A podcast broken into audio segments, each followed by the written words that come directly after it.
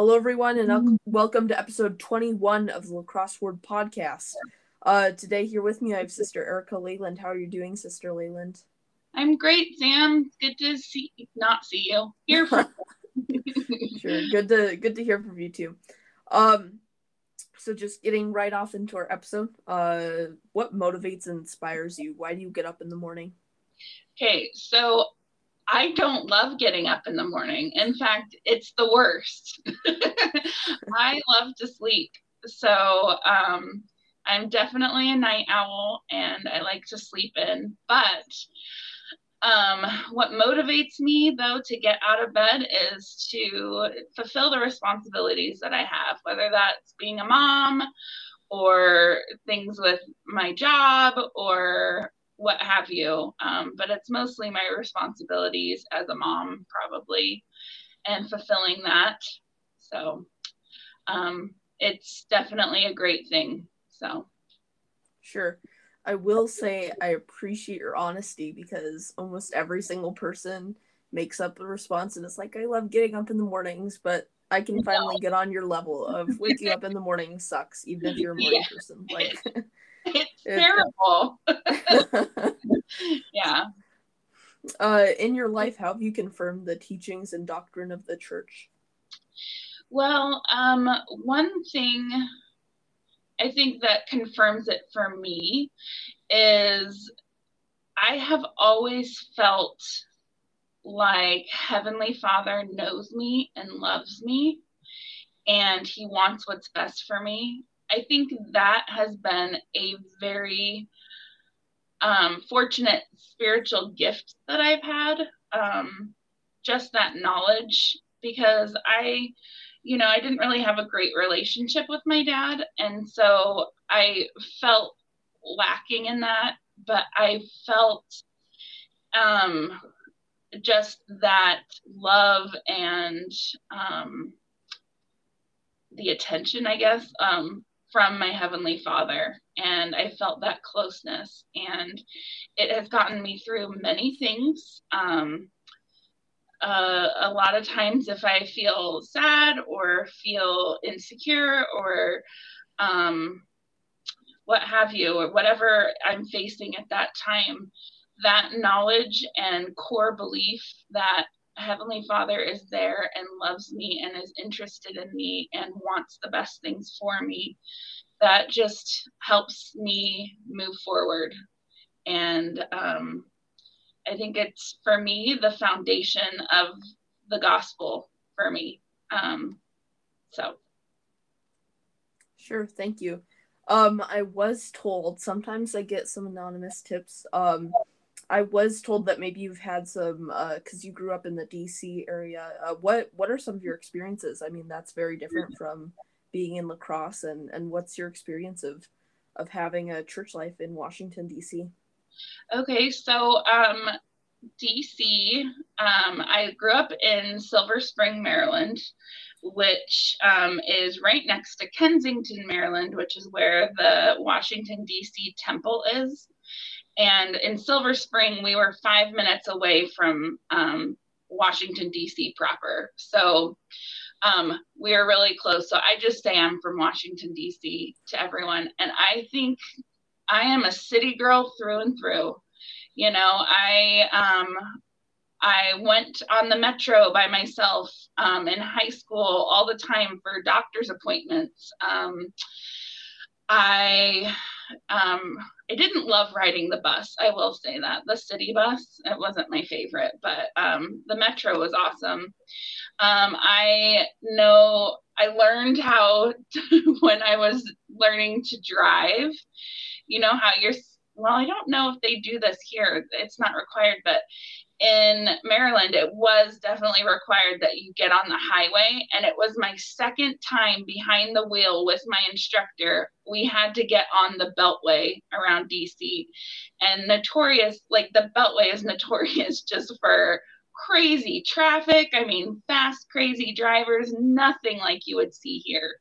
It'd be stuff like maybe people would be used to in Chicago. It's worse than even Minneapolis. So anyway, it was very scary, but um, I was able to do that. And I feel like I become a great driver because of my experience from that.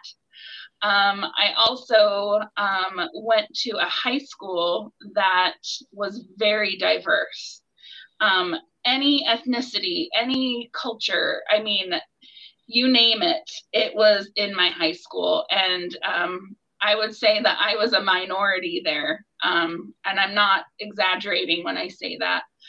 Um, so I was exposed to lots of different cultures. I was exposed to a lot of different foods as well, because um, where I lived is actually um, right next to Wheaton, Maryland, which is where I lived when um, uh, Nick and I were in D C with little kids. But um, anyway, it is known for all the restaurants of different cultures and countries. You know, like you could get Ethiopian or El Salvadorian or um, Japanese. And my mom loved this Greek restaurant, you know, so um, I was exposed to a lot of those things.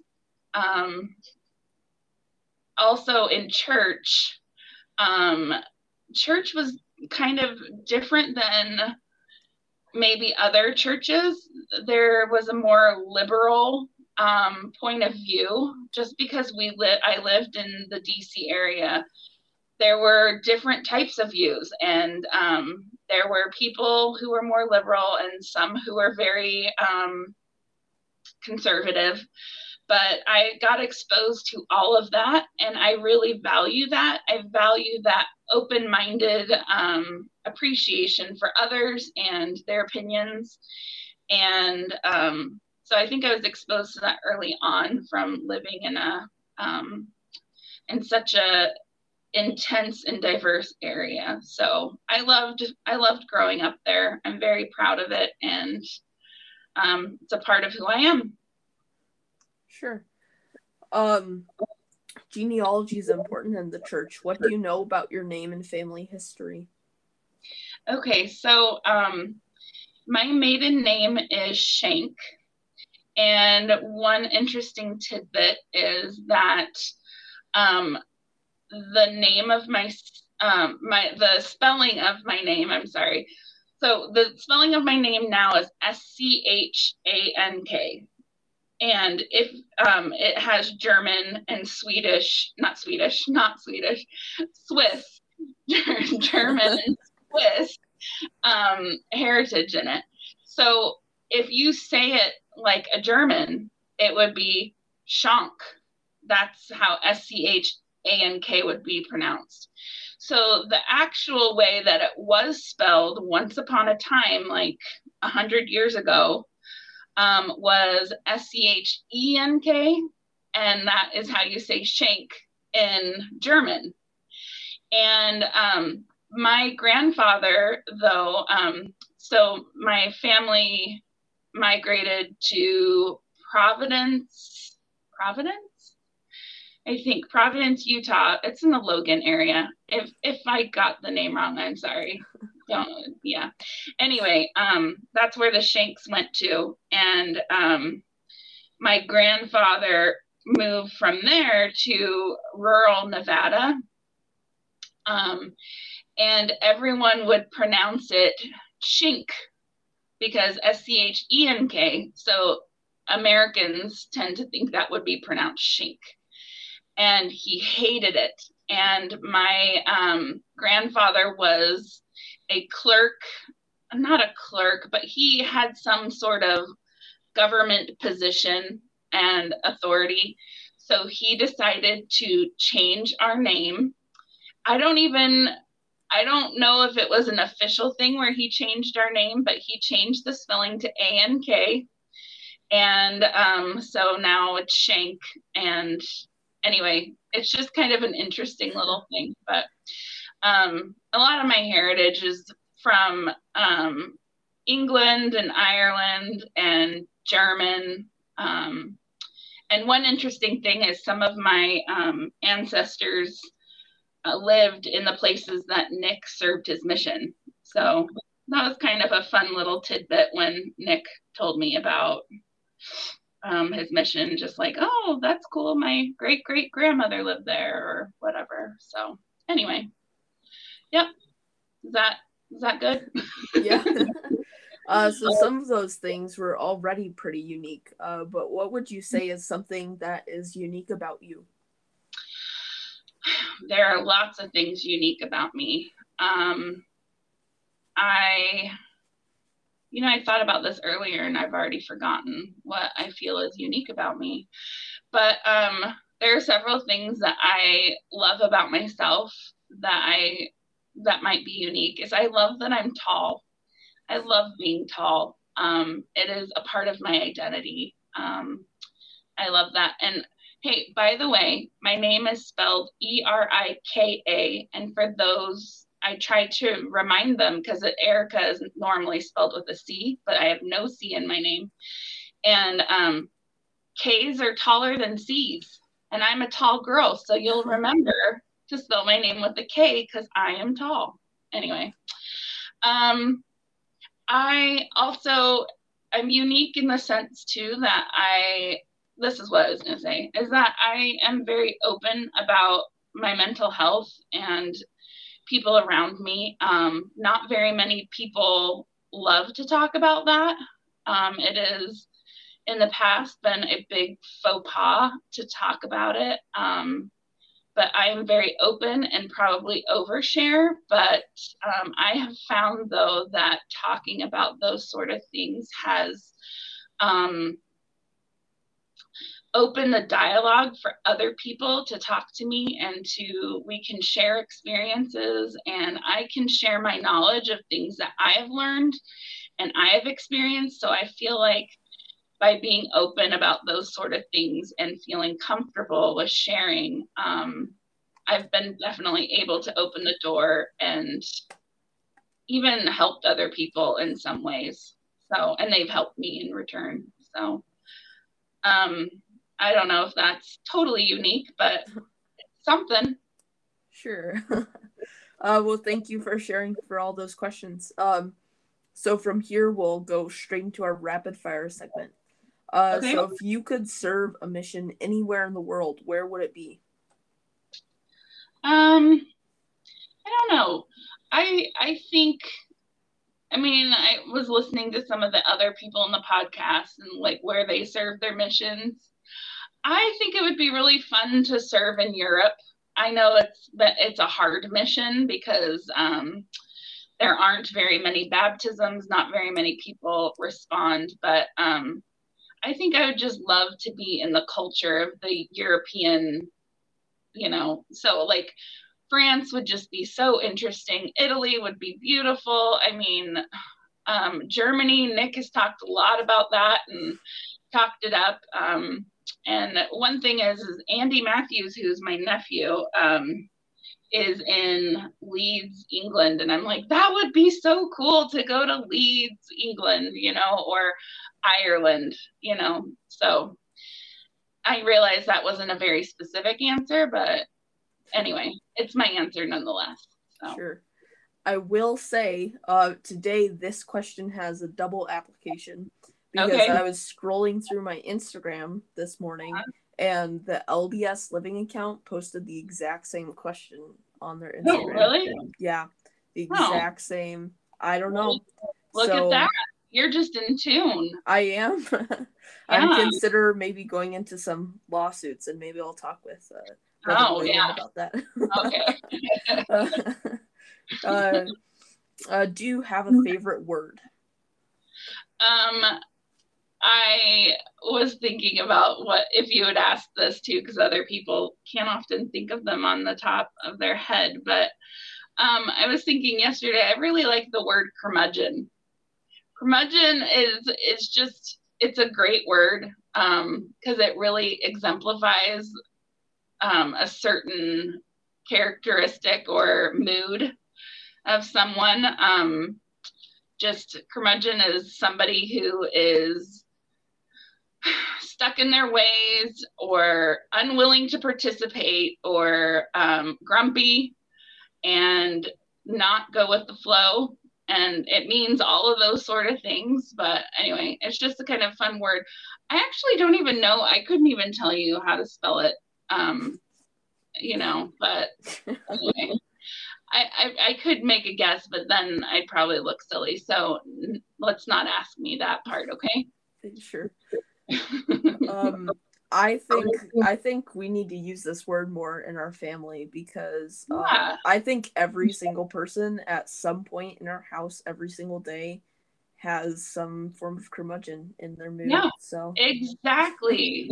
Exactly. I often tell my kids, don't be a curmudgeon, you know, like you need to try it out. You need to, you know, try this new thing or, you know, participate in your school stuff, you know, so I use it a lot. Anyway. Uh, what's a place you've been that you would recommend to others? Um, let's see. I, I mean, there, I love beaches and those sort of things. Um, I love the, the way the sand feels and the ocean and all of that. Um, but one of the places that um, I was very in awe of was the Grand Canyon. Um, we went when we had, let's see, Evie was a baby. I mean, she was probably like eight months old, maybe. And we went, Nick was hilarious. Nick, I mean, I don't know if he wants me to share this, but I will. He is afraid of heights. Not like, I mean, not just like simple heights, but like really high heights. And so the Grand Canyon stressed him out so bad with our kids being near the edge. Like he wouldn't let them anywhere near the edge. And it was just funny. But, um, but they have this um, walkway that you can go out. It has a plexiglass or plastic or glass, I don't know, a clear floor that you can look down. So you're going over the edge and you can look down below.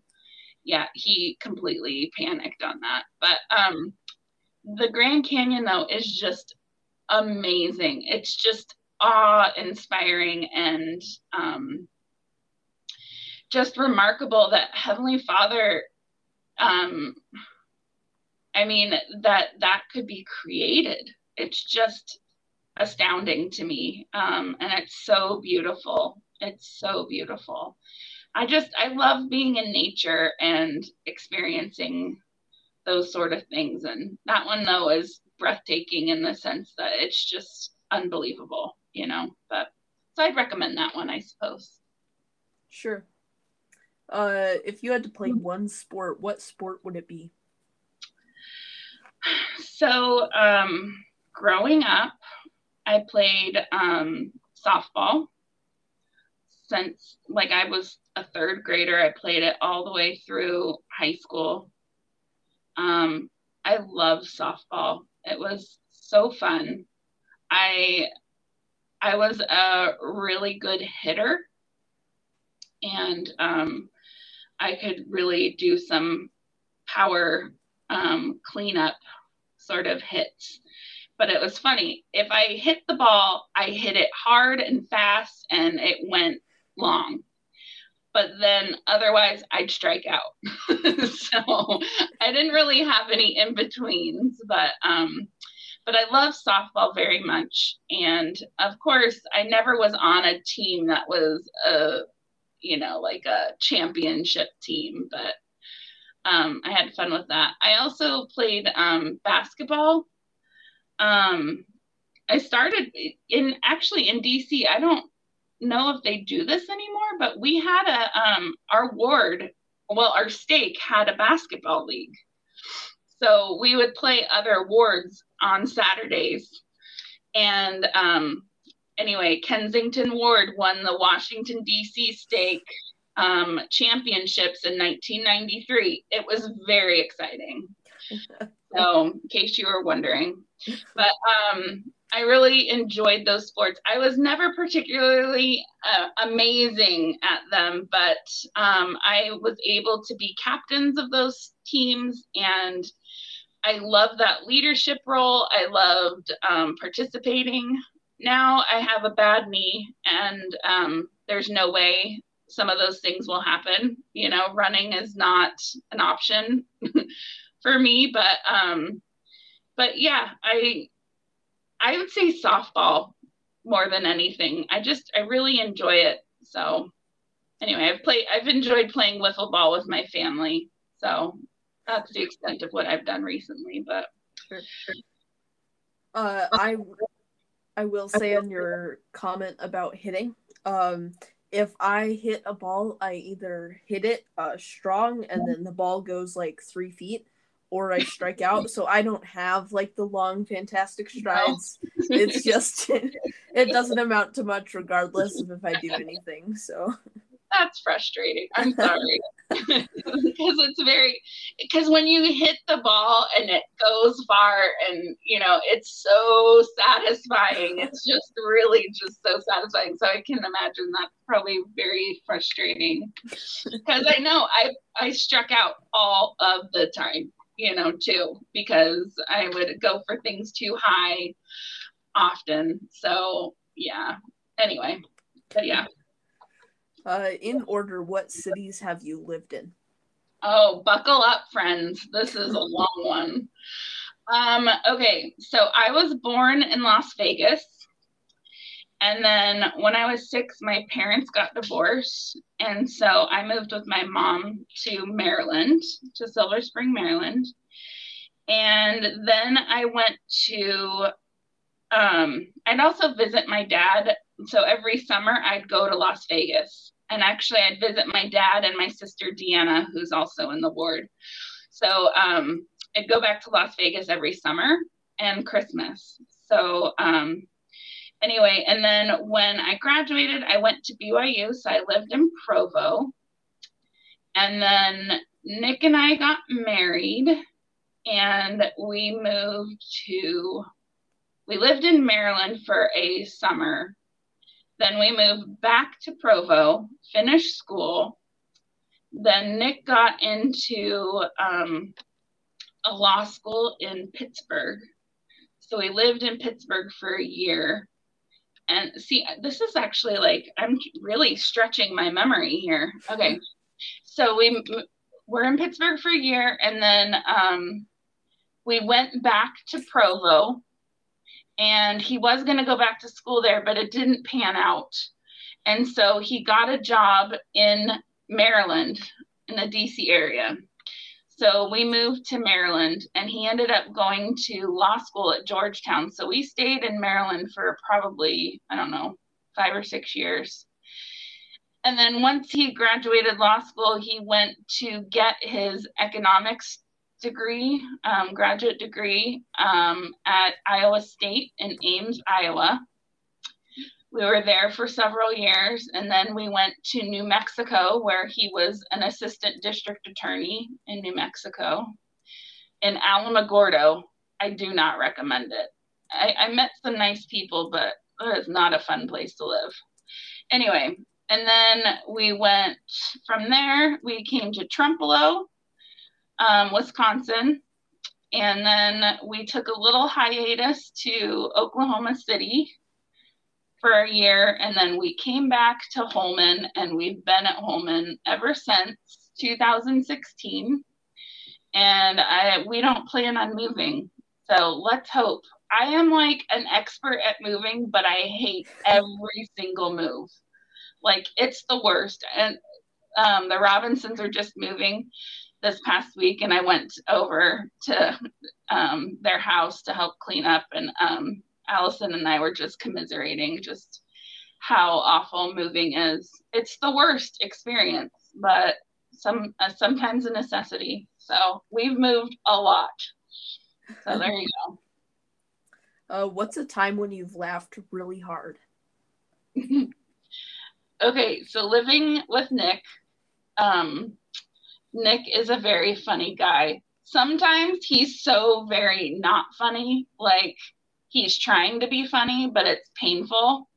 So there are definitely those times. Um, he, there are times though where he, he really gets me laughing. And if I laugh really, really hard, I sometimes I've blacked out, like just for a couple minutes, like a couple seconds, where everything goes black because I was laughing so hard I couldn't breathe. But um, there was one time um, we were sitting at, in Barnes and Noble, the two of us. We were on a fancy date to Barnes and Noble because, you know, that's what the cool kids do. And um, anyway, he was, as you know, well, I, I don't know if people know, but Nick loves board games, and he wants to own every single board game that ever existed for, I mean, not really, but, you know, but kind of. Anyway, um, he was telling me about another new game.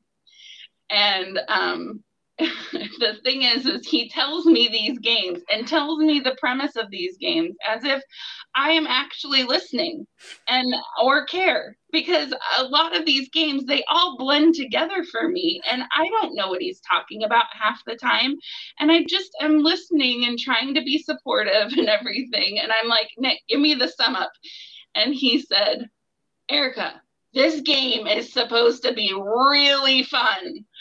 And I lost it, because uh, isn't that the point of all games, is to be really fun? And um, anyway, I lost it because, first of all, one, I was tired. Two, it was ridiculous, you know, because of course games are, you know, supposed to be fun. And three, it's like the eight hundredth time I've ever heard him say it, you know, like he says it all the time about every game. And I'm like, oh my gosh. Anyway, I just, I lost, I blacked out in the Barnes and Noble.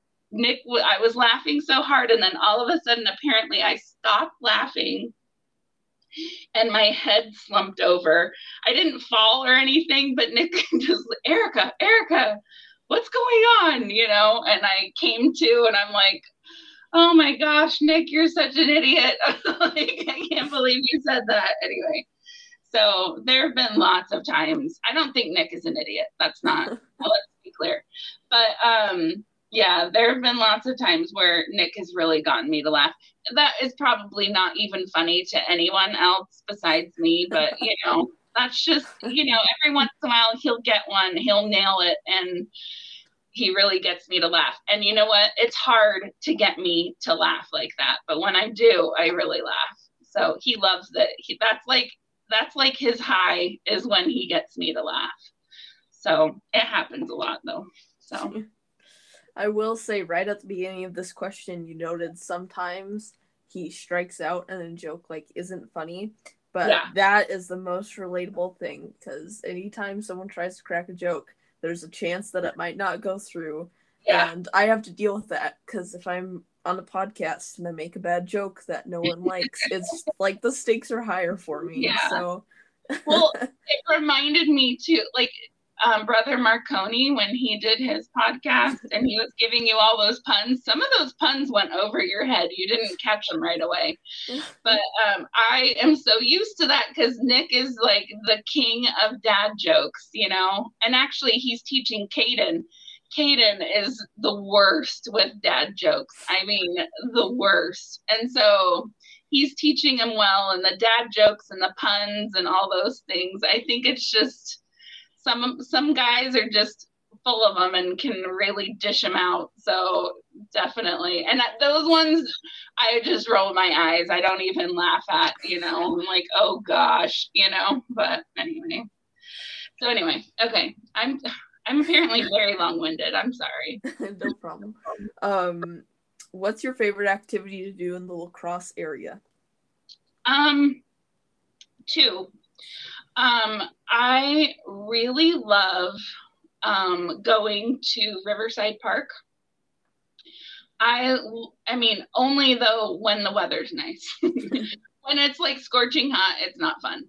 But um, I love going in the spring and fall, especially just going by the river and walking along the whole river and talking and enjoying myself and seeing the birds and different things and people watching. I really love that. And then um, going through the botanical gardens and even beyond, when they, I don't know what the name of that path is, but it goes behind Oktoberfest grounds. Anyway, I think actually, Sam, you and I went on a walk around there. I don't it, know. If, that sounds familiar. Yeah. Yeah. So um, I really enjoy those things. Um, there, but there are times when the mosquitoes are bad and I don't enjoy it. Like seven, there's a place called Seven Bridges that is over by Trempealeau, and it's beautiful. So there's seven, as you can imagine, seven bridges. Well, actually there's six, because the seventh one, um, it collapsed and is rotting or whatever. But anyway, um, they're all in a row. And sometimes though, you have to go like when the weather is just barely turning nice, because otherwise it's just full of mosquitoes. Um, but, but that is really beautiful. And I love to the quarry hike, which the Heisey family introduced me to. I love that quarry hike on top of, um, the bluff, the grand beyond Granddad Bluff. But, um, I love it. It's just so beautiful. You get a little bit of everything. Like you get the aspen trees, you get the, the wooded forest, you get, um, wildflowers and rocks and, um, all of it. It's just, it's so beautiful. And then you get to see the big green of Wisconsin. I love that. So I love nature. Can you tell? But I don't love bugs. That's the one thing. I hate bugs and I hate being too hot. So anyway. So uh, just a quick clarifying question on that seven, uh, the seven okay. bridges thing in Trempealeau. Okay. So uh-huh. is, are those, you said they're like right by each other. Is there like a path that you take, or are yeah. they like spread out a bit? No, no, the, it's just one long path. So it's basically, it's in a marshy part. It's an offshoot of um, the Mississippi. So there's this marshy area. And um, so there are seven bridges in a row. So there's a pathway in between each of the bridges. So you just pretty much go straight and you'll go across each bridge. And it will tell you when you cross a bridge, it'll tell you how far the next one is. I think if you do all of them, it's like three miles, I think. It's not super, maybe it's three miles round trip even. I don't, three is sticking out in my mind, but um, it's not terribly long, but, and it's flat. So um, it's definitely doable. Like for my, I have a bad knee, like I mentioned, so it's flat and very um, easy to do for those who struggle with up and down and rocks and stuff. So. Sure. There were some other covered bridges that my dad tried to find a few years ago, and no one had heard about them, but he had watched a random video on Netflix that was like a documentary oh, yeah. about these bridges that were in Trempealeau. So we'll need to like clarify, see if we're talking about the same thing, because we have a very no, interesting these, story about that. So. These are not covered. Oh, they, they're not. Okay. No, they are not covered. Okay. No, not one of them. So, yeah. Anyway. We'll have to so check it's not out. Those ones. Okay. uh, what's a positive childhood memory that you have? Um, I do have lots of positive. Um, I mean, I think we all have some negative too. Let me think of a good positive. Um, this this seems silly, but um.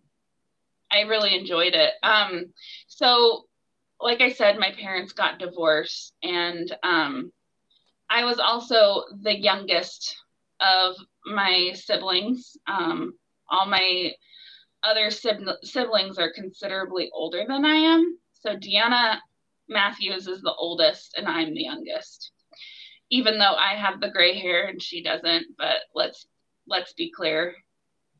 I don't know if she doesn't really have no gray hair, but anyway, um, uh, what was I saying? I was saying, oh, I remember. Um, so when my family, like when my family was young and my older siblings growing up, they went to Disneyland a lot.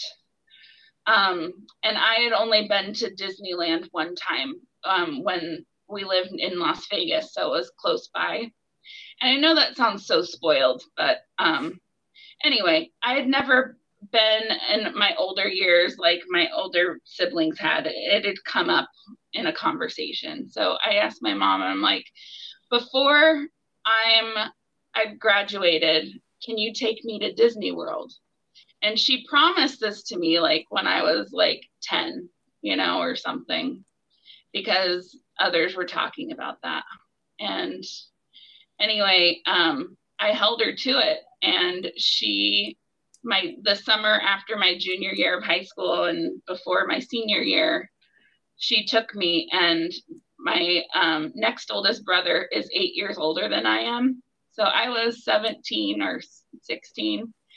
And so that would make him twenty-four. He came, he was single at the time too. So he came with me and my mom and my stepfather, and we went to Disney World, and it was so fun. It was nice being older and be- being able to enjoy all the rides and to do those things. But I really um, grew to um, appreciate being with my brother too, as an older kid, you know, and it, experiencing that with him. But anyway, does that count? I mean, I was sixteen, so I I think so. Um, okay. What what is your go-to seat in the chapel? Well, I'm sure everybody knows it's the second row in the middle. You know, we're just, we have to be in the front. Um, why do we have to be in the front? I don't know. I just like to be able to see um, and hear. That's, I think those are the two main factors. And also Deanna and Jeff Matthews um, sat there with their kids growing up. So um, Jeff is often gone with um, his steak business, but um, Deanna is often sitting there by herself. So we would come and join her, and that's just where it's always been since then. So we often take up the second row. Um, I will say that that second row, um, or specifically all the, the middle rows, are the most fun to pass sacrament in, um, just because they're really fun. So you're contributing to, like, the best area to pass sacrament. Oh, well, thank you. It's I'm... not the easiest, but it's, like, fun. No. And they they give you, like, tactical training, um, and they're, like, communicate with the other person on the other side, but you can't say anything, so just, like, right. Have some hand symbols or something. But it's lots right. of fun to go there, That's... but... Yeah. Is it fun now with COVID though, and each each one being separated, or is it more tedious having to go through that whole bench in between rows? I still think it's pretty fun, but okay, I okay. okay cool. um, if you could start a business, what would you sell? Um, I've thought about this. Just, I often think of like my family. Okay, sorry, back up two steps. Um, my my family is full of entrepreneurs. So my mom and my stepfather started a business. My parents, before they got divorced, had a business together. Um, my so Deanna started her own business of accounting, and then Jeff had his own um, dental practice. And then my brothers, they did their own thing. So, so anyway, I, my family's full of entrepreneurs. So I've often felt like, okay, I got to start a business, you know, like that's just kind of always been in the back of my mind. But the things that I would start a business for are like not worth it, because, okay, so I would do, I love sewing. And so I used to make sock monkeys all of the time. Um, it's something that helps my anxiety. Like when I have nervous energy, I create these sock monkeys. I went through that phase. Now I go through, I'm doing quilting. I make masks and do different things like that. So, um, but the thing is, is you spend so much time, and fabric is not cheap. So, um, you know, it's not worth it to sell it, because nobody's going to buy a quilt for like four hundred dollars, you know, like that's crazy. And um, so anyway, but I guess it would be quilting if somebody did that and I could be paid to make quilts all the time. I would love that. That would be so fun. But yeah, alas, that is not in the cards. But if anybody wants me to make a quilt for them, I will, if you, if you pay for all the supplies. So there you go. Do you charge like a little extra for a service? Just a little service charge? Yeah, I, I need a, a plate of something tasty. You know? I don't know. I, I've never, I've never done anything like that for anybody besides a gift. So anyway, but if they pay for the supplies, then definitely, you know, I wouldn't mind doing that. That would be fun. So yeah. Because that's the most expensive part about quilting is the supplies. The fabric is not cheap. And um, so that's one of the big factors. Sure. But, uh, would, would you rather live urban or rural? So, um, I, okay, so I like in between. That's kind of what I feel Holman is. Um, that's where we live right now, is in Holman. Um, so growing up in D C, like I said, I was a city girl. Um, Nick, Nick was also a city boy. He grew up in the heart of Pittsburgh, like in the city.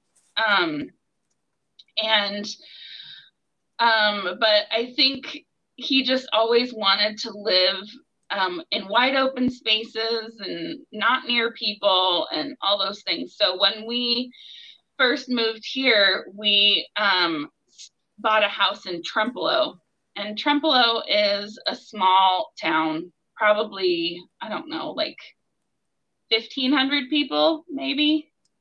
Um, it's only ten minutes away from Holman, but um, it's definitely just, I mean, a little community. It's ten minutes further than everything else. And it's, you know, like you can't just hop out and go to the store real quick and go grab some, you know, butter or whatever.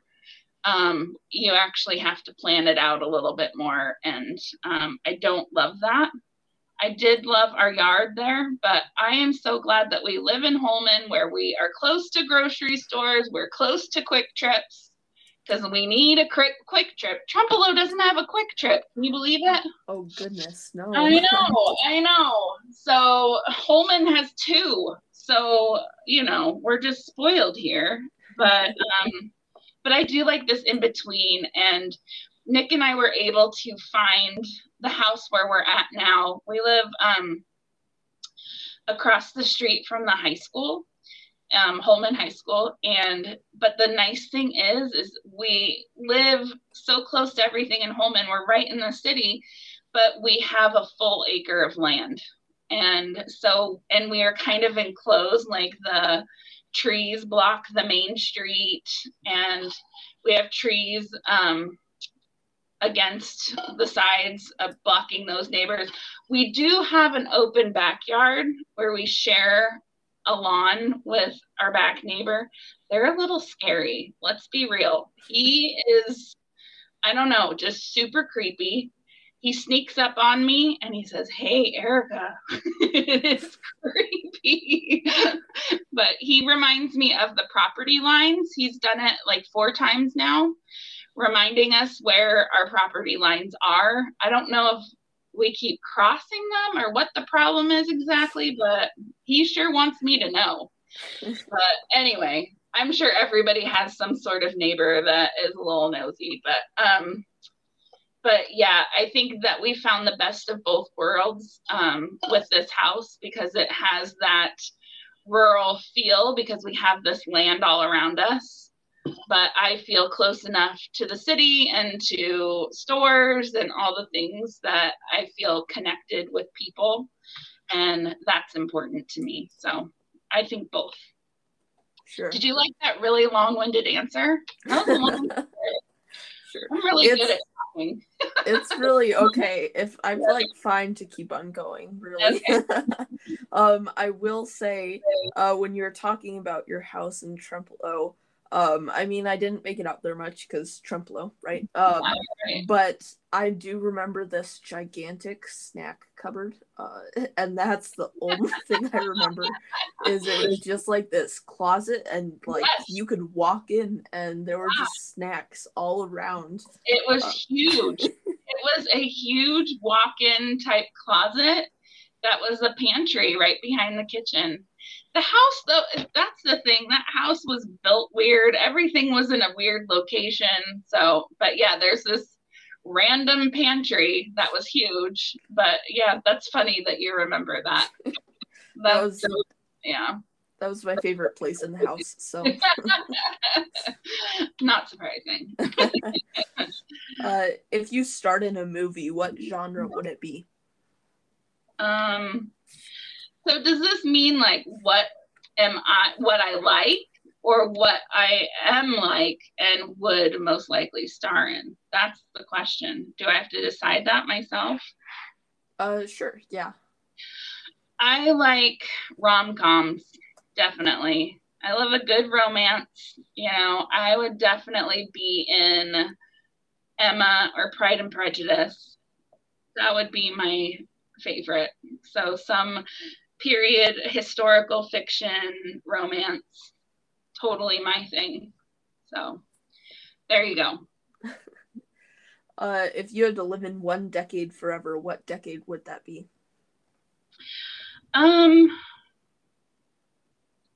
I don't know. Um, I there are lots of parts to everything or every decade of my life that I've enjoyed, but I think seriously, Regency England. I mean, like if we had like running water, if if I could do Regency England, like that time period, I'd want running water and like, you know, really good amenities that way, like toiletries, that sort of thing, and deodorant, and you know those sort of things. But I would love to live in that time period, you know, and be really interesting. But of course it'd be in the, I'd want to be in the rich part. So I don't know. Sorry, this is getting weird, this answer. um, I also love the eighties. eighties are just, they're so fun. And that was a fun time in my life. And I love a lot of eighties music. So um, yeah. So maybe the eighties would be a better answer. So. Uh, so I know you play violin, um, and I want to hear a bit about that, but um, the question that I have for people who I usually don't know what instrument they have played uh, is, have you ever played a musical instrument? So um, to be a Schank, we had to play the piano, and we had to play another instrument as well. So I grew up playing the piano. Um, I... Can I quit though? Um, once high school ended, I was very, very busy, like with sports and different things. So, um, music got put off a little bit to the side. So I didn't, I can play some hymns, but not all of them. And when people sing with me, I cannot play at the same time. I get so flustered. But, and I can play a lot of primary songs and those things on the piano. Um, but yeah, I played violin starting in fourth or third, third or fourth grade. And I was really good. I did a really good job. Um, I played all the way until my senior year. And um, then I quit after that, like going to college and stuff. I just didn't keep up with it. And so I've forgotten a lot of things. And with violin, you learn to have good tone um, over time. So coming back to it, you just don't have the same tone quality. So it sounds more like a dying cat than, you know, than you want it to. So anyway, I've lost a lot of that. I can, I can play the music. I just don't sound very good. So anyway, but yeah, even up to this point, like I'll play them, play music around the house sometimes, like play the piano. And I have several songs that I love to play that the kids will hum along with or whatever. But for the most part, like violin, though, I don't always just pick it up to play. So anyway. Uh, if you grew a garden, what would your main crop be? Um, not food, because I'm terrible at it. Um, I love flowers. That I've been somewhat successful with my flowers this year. Um, that is more of what I'm into. Um, I have, so for Mother's Day a couple years ago, Nick made me, um, Nick is really handy with wood and stuff. And um, so he made me some planter boxes because we have a really big deck, a back deck and a side deck that's kind of a small one. But so I have these planter boxes all along my deck, and I love to keep beautiful flowers in it, and they make me smile. It's just, it's again, that nature thing. Like I just, it brings me joy. And um, I've learned that um, it's better to buy things that I love.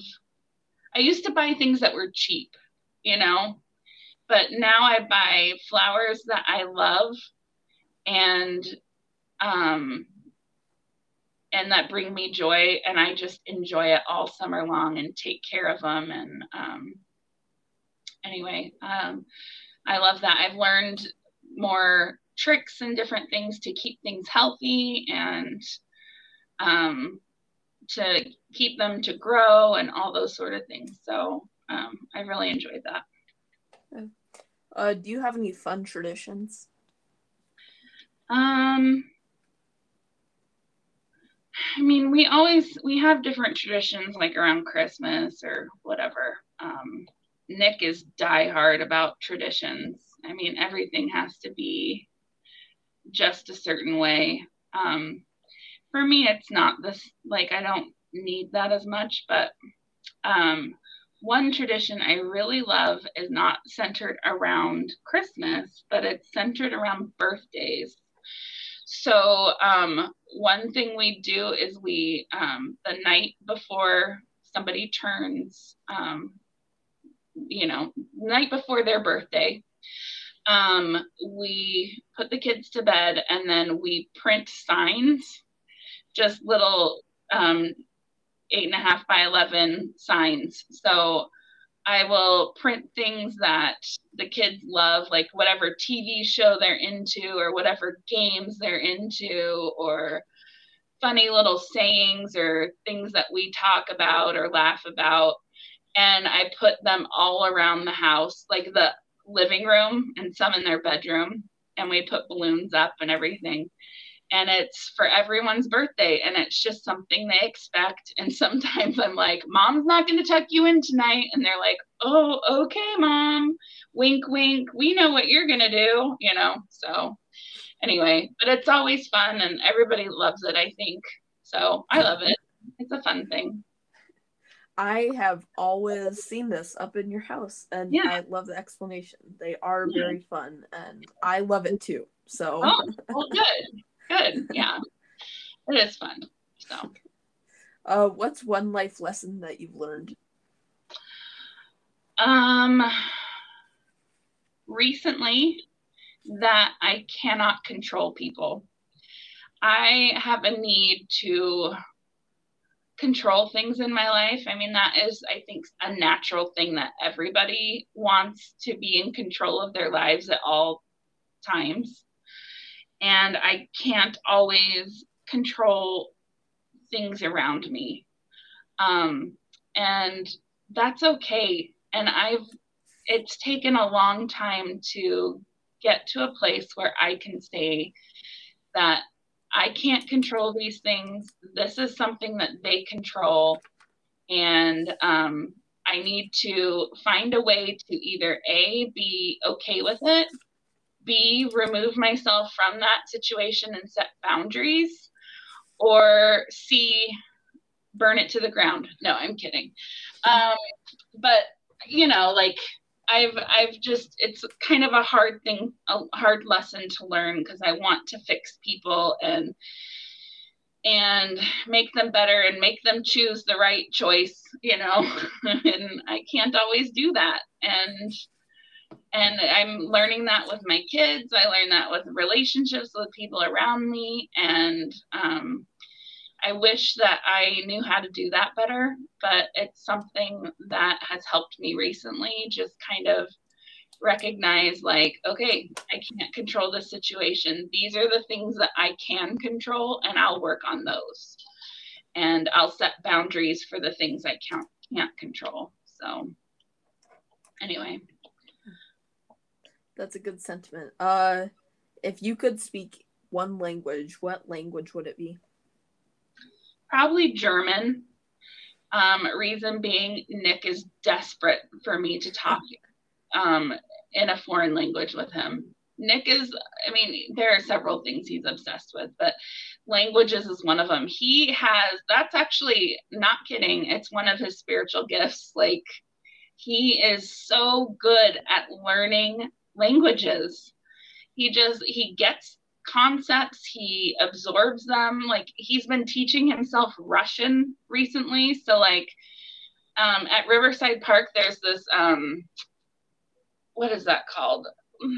It's like this little coliseum. It's a teeny tiny little gazebo slash it has pillars. I don't know if you remember, but it has uh, on it there's Russian lettering at the top in gold. And he just starts reading it. And, you know, Russian is not A B C D. It's a completely different characters. Um, some are similar, but most of them aren't. And he just picks it up and does all those. He just, I don't know. It's kind of crazy. But I am not gifted that way. I learned some French growing, like, in school, but um, did terrible. Um, I learned some um, sign language. So I did that at B Y U, but again, haven't been using it. So of course that kind of goes away, but um, I, I would love to speak German with Nick. He, he would love that too, especially because I butcher the accent, like butcher how words are said. And I do it on purpose just to annoy him. So, um, but if I knew how to do it, I think he would love that, and it would bring him joy. And if it brought him joy, it'd bring me joy too. So, German. I would ask um, when people say they speak languages, which we haven't had yet, uh, other than English, I would ask to hear some of it. Uh, but since you said you might speak a bit of A S L, uh, that doesn't quite work. Uh, no, not the same, though. No. You know, not really, but yeah. Sorry. No problem. Uh, spicy or mild food? Um, medium. Um, I like spice. I enjoy it, but I don't want it to be so spicy that I'm sweating and my mouth is on fire. Um, but I do enjoy something spicy. I like that kick. I like the flavor that it gives, but when it's so hot and you lose the flavor, that's when I'm like, eh, no thanks. So medium. I'm definitely a medium girl. Sure. Uh, what are some of your favorite foods that are, are medium spice? Well, salsa. I love salsa. Um, pico de gallo is one of my very favorite foods, but my all-time favorite food. Are you going to ask about a dessert later? Yes, I am. Yep. Okay, then I'll save that one. But yeah, definitely um, that. My stepfather was an amazing cook. He grew up in New Orleans, and he has Creole heritage. And so he cooks some amazing Creole food. Uh, and he would add spice, or if we didn't have spice to it, he'd always put a bottle of Crystal hot sauce, which is Louisiana's special hot sauce, and he would, instead of calling it Crystal, he'd call it Crystal, because that's how they say it in New Orleans. So anyway, but um, I grew up with some spicy food. My mom did not tolerate spicy food, so he made it medium all the time, but I loved it. I loved it. So is there a current celebrity you would like to meet? Not really. I don't know. I'm not Things like that don't excite me so much. Um, people, like my kids ask me, who's your favorite celebrity? And the one person that I would say I have a Hollywood crush sort of thing is Harry Connick Junior He's he's not like the most handsome of the handsomes, but that's not why I like him. I like him because he has the most beautiful voice. He's just very talented, and I love the way he sounds when he sings. So, and he seems fun. He's also from New Orleans, so he seems like he'd be a fun one to meet. But yeah, there you go. Yeah. My my father and I are hardcore Harry Connick fans, but my dad oh, yeah. is probably more of a fan uh, to the point in which my mom brought a Michael Bublé C D into the house, and he got frustrated with her. Uh, I didn't um, know that about him. Okay. Yeah, you'll have to talk about it with him. Yeah. Sometime. Yeah, I will. I will. Uh, do you have a favorite cereal? Cereal? Cereal. No, no, I don't. I don't love cereal.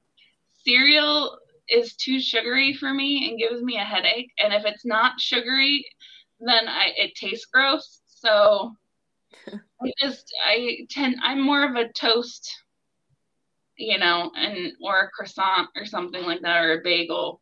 I'm more that way when I, I just don't love cereal. But if I had to pick one, it would be Lucky Charms. Sure. But, you know, I don't really eat it, so. I will say, um, out of everyone who has answered this question yet, we have never once gotten a I don't like cereal. And when I wrote these questions, I thought people would say they didn't like cereal.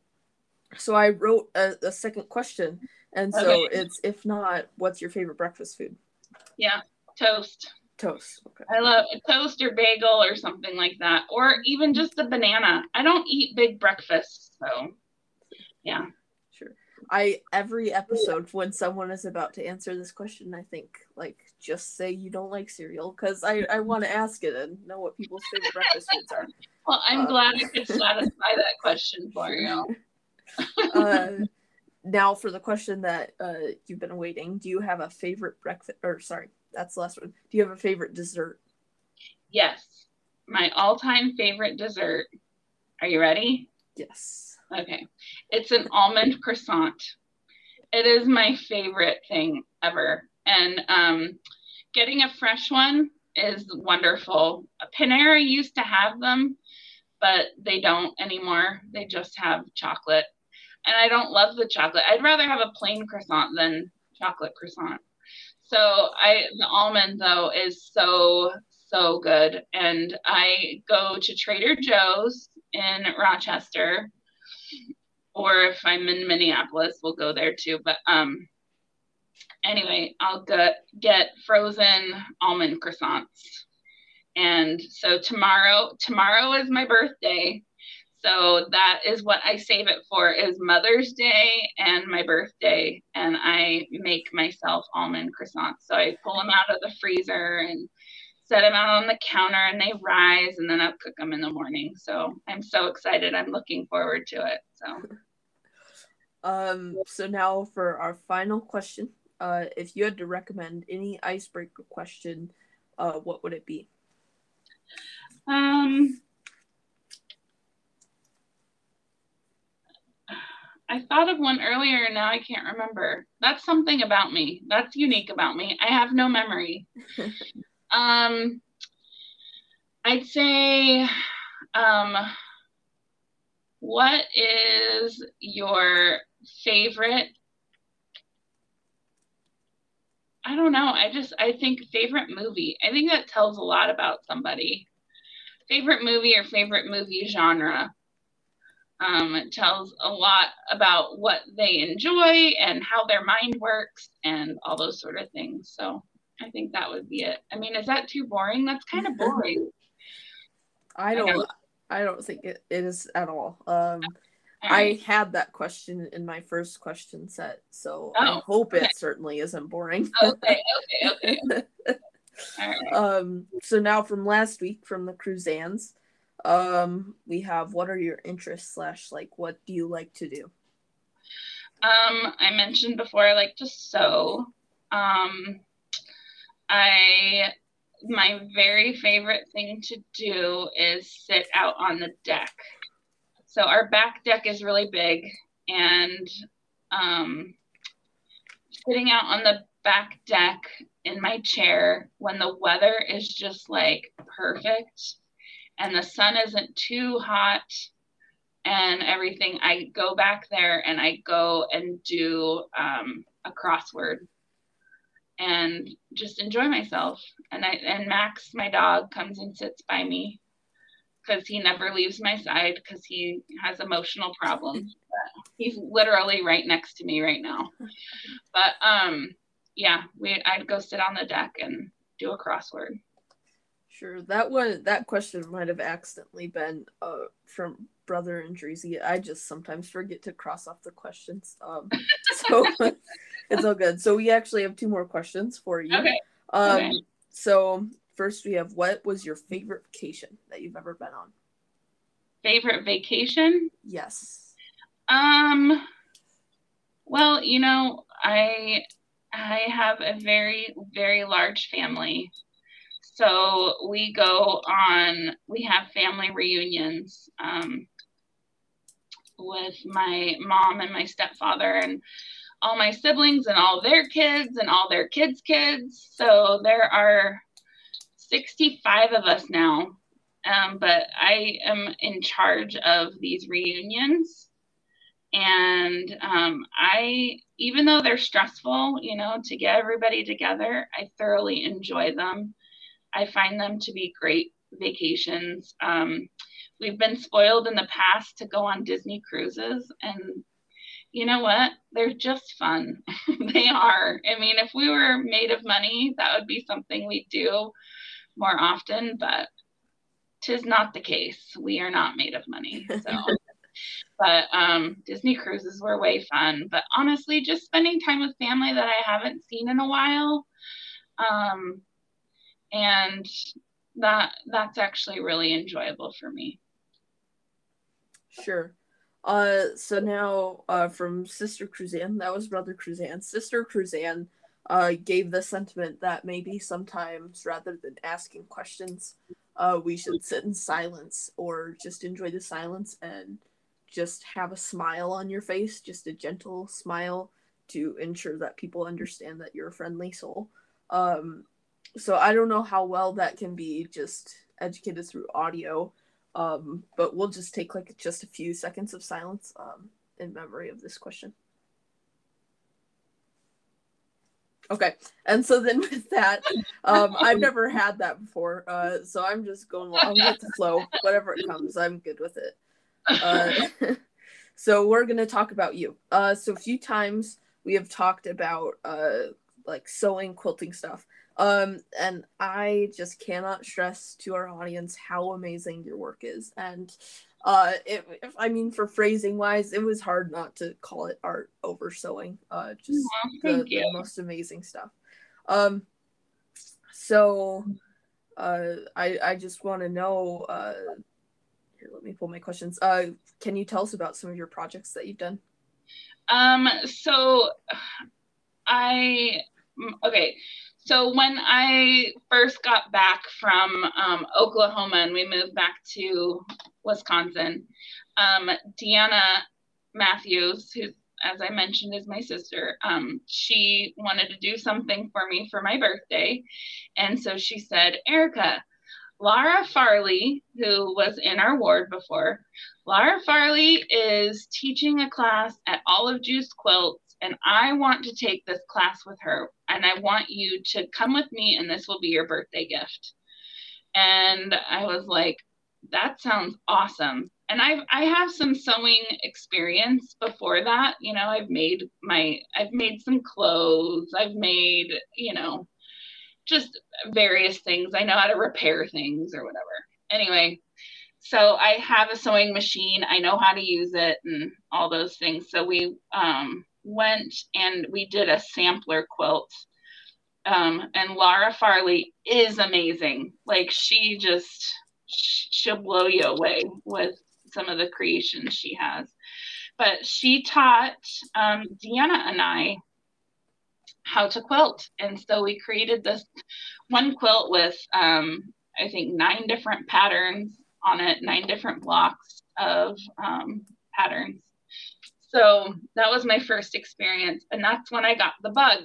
So that first one I made, and I made it bigger to make it fit my king size bed. And then I was like, well, I need to make one for all of the kids. So I made one for Austin, and he likes skulls. So I made him a skull one.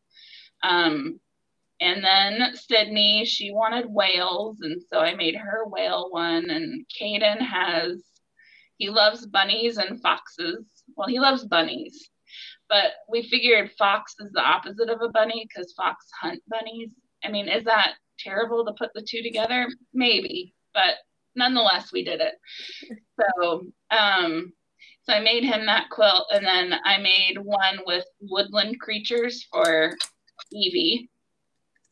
And then um, I've made several wall hangings. Like, for my parents live in Salt Lake in a condo, um, at Temple Square, and they don't have room for a Christmas tree. So I decided to make them a Christmas tree wall hanging, you know, quilting. So that was, that was fun. And I've been able to, I made them a Valentine's one, and I made them a summer one. And I was thinking recently, I should make them a fall one, but I haven't done that yet.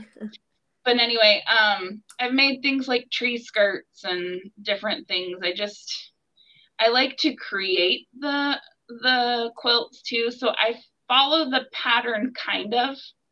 I'm really bad at that. It's kind of like with recipes when I'm cooking, not when I'm baking. Baking, I follow a recipe, but um, with cooking and with the quilts too, I kind of give a general idea of what I want to do, or I get the basics from the, the pattern, but then I make it into my own thing, you know, and create it the way I want to do it. So um, I just create things, and I, it's really fun for me. And um, it also, you wouldn't believe it, but quilting requires a lot of math. So um, thinking about those things and just kind of using your brain and thinking about colors and all those things are just so fun. Um, anyway, and I just made a made a quilt for Nick and I for our bed that I love, and then I just decided to make a quilt for my mom. My mom is um, starting to get dementia, and anyway, so I wanted to make something for her. She's um, often sitting on her chair. Um, so I wanted to make her a blanket for her chair. But so anyway, it's just a really good creative outlet for me, and it helps me use my brain. And also, um, it helps reduce anxiety for me. So when I'm feeling a lot of stress in something, or if I'm really sad, even, it really helps me focus. Like, I'm putting all of my energy and focus into um into the quilts or the sewing or those details, and so it helps me push back all those feelings that are hard to deal with. So it's been very therapeutic for me. Sure, sure. Um, um uh can you oh sorry that's the last question. Uh what do you enjoy most about sewing? um Like I said, I think just the therapeutic part and just seeing the end result, you know, like when it's all put together, and just the satisfaction of, I made that, I did that. That's really awesome, you know? So I still have a lot to learn. You say that I do amazing, but I know people who do way more amazing. Mine are definitely not perfect, but I sure do enjoy making them and putting my love into them. So, uh, well, those are all the questions. You got really good just then at looping together all my questions, which is totally right. Okay. Right. Uh, so those are all the questions. I'd like to wish you a very happy birthday. Oh, thank uh, you. Yeah, so, forty, forty-two tomorrow. It's very exciting. forty-two I'm years young. Yes, forty-two. I'm one. I'm one who is always proud to be my age. So okay. I like. I like that I'm forty-two. I think it's That's great. It. Uh, well, thank you to everyone at home uh, once again for tuning into today's episode, and we'll see you next week.